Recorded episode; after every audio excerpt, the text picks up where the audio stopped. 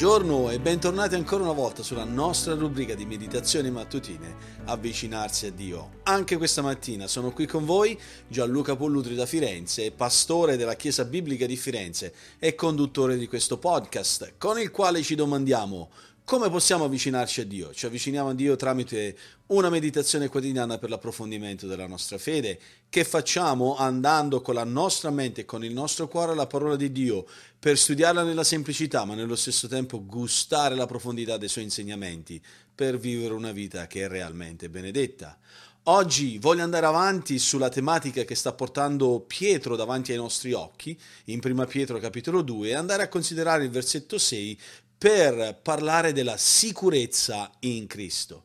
Pietro ci dice al versetto 6 del capitolo 2, infatti si legge nella scrittura, ecco, io pongo in Sion una pietra angolare, scelta preziosa, e chiunque crede in essa non resterà confuso.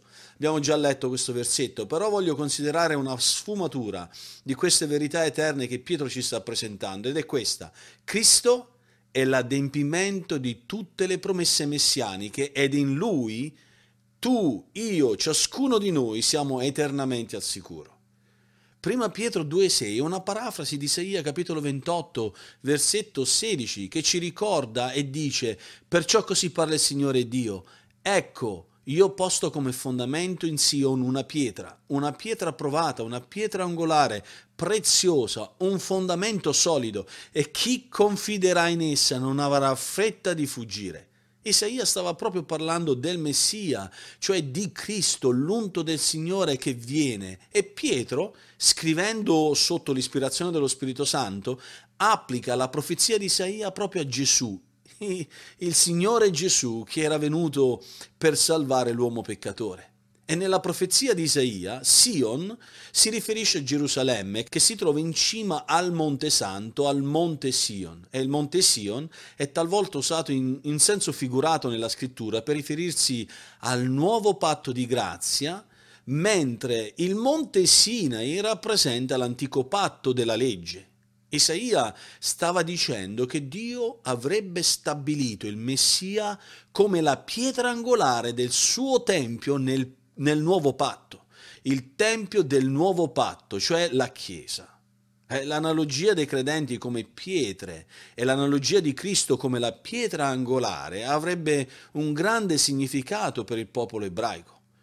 Quando fu costruito il Tempio di Gerusalemme, le pietre che venivano utilizzate per la costruzione del Tempio furono selezionate, tagliate e modellate nella cava dove venivano scelte, secondo quei piani ben precisi, secondo la struttura, secondo il progetto. Questo lo vediamo come riferimento in Prima Re, capitolo 6, versetto 7 e solo allora, dopo essere state tagliate perfettamente, venivano trasportate e portate nei, nel cantiere e sistemate esattamente dove dovevano essere messe.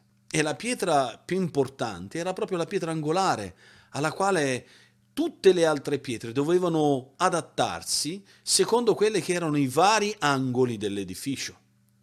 E Dio in qualche modo ha usato un processo simile per costruire il suo tempio del nuovo patto, cioè la Chiesa.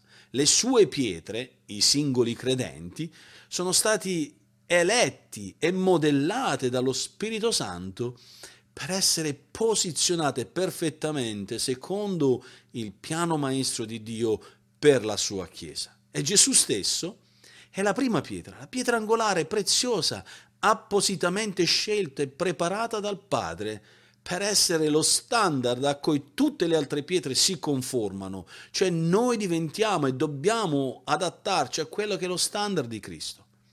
Cristo stesso è l'adempimento di tutte quelle promesse messianiche ed è colui in cui tu puoi confidare senza nessun timore di essere più che mai deluso da Lui. Questo significa che siamo e che sei al sicuro nelle sue mani. Per quello voglio spingerti con dei suggerimenti applicativi a considerare la tua vita oggi. E una domanda ti voglio fare. Vivi oggi nella fiducia che Cristo è il tuo modello di standard e che non ti deluderà mai in quello che lui vuole fare per farti diventare sempre di più a sua immagine e somiglianza?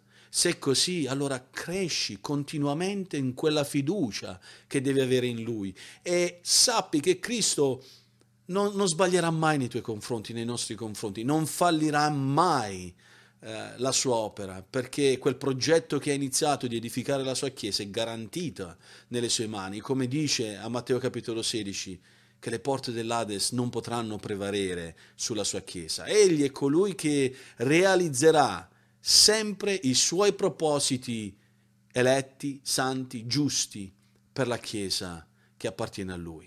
E per quello voglio darti alcuni suggerimenti per come pregare oggi. Loda Dio per aver mantenuto le sue promesse, per averti dato questa sicurezza in Cristo. Oggi inginocchiati e loda Dio, il nostro Padre, per mezzo dell'opera di Cristo, per questa pietra perfetta, preziosa, che è diventata il nostro sostegno, il nostro punto di riferimento su cui no, noi possiamo più che mai crescere, edificarci e dare gloria a Dio. E per il tuo approfondimento, leggi Galati capitolo 4, dal versetto 21 al versetto 31 e rispondi a queste domande. Chi era la schiava e cosa rappresentava? A chi Paolo ha paragonato i credenti? Oggi abbiamo portato la nostra mente e il nostro cuore a considerare questa verità. Cristo è l'adempimento di tutte le promesse messianiche ed in Lui noi siamo eternamente al sicuro che possa essere proprio l'idea, il pensiero principale che governi la tua vita oggi e che Dio proprio ti benedica in questo.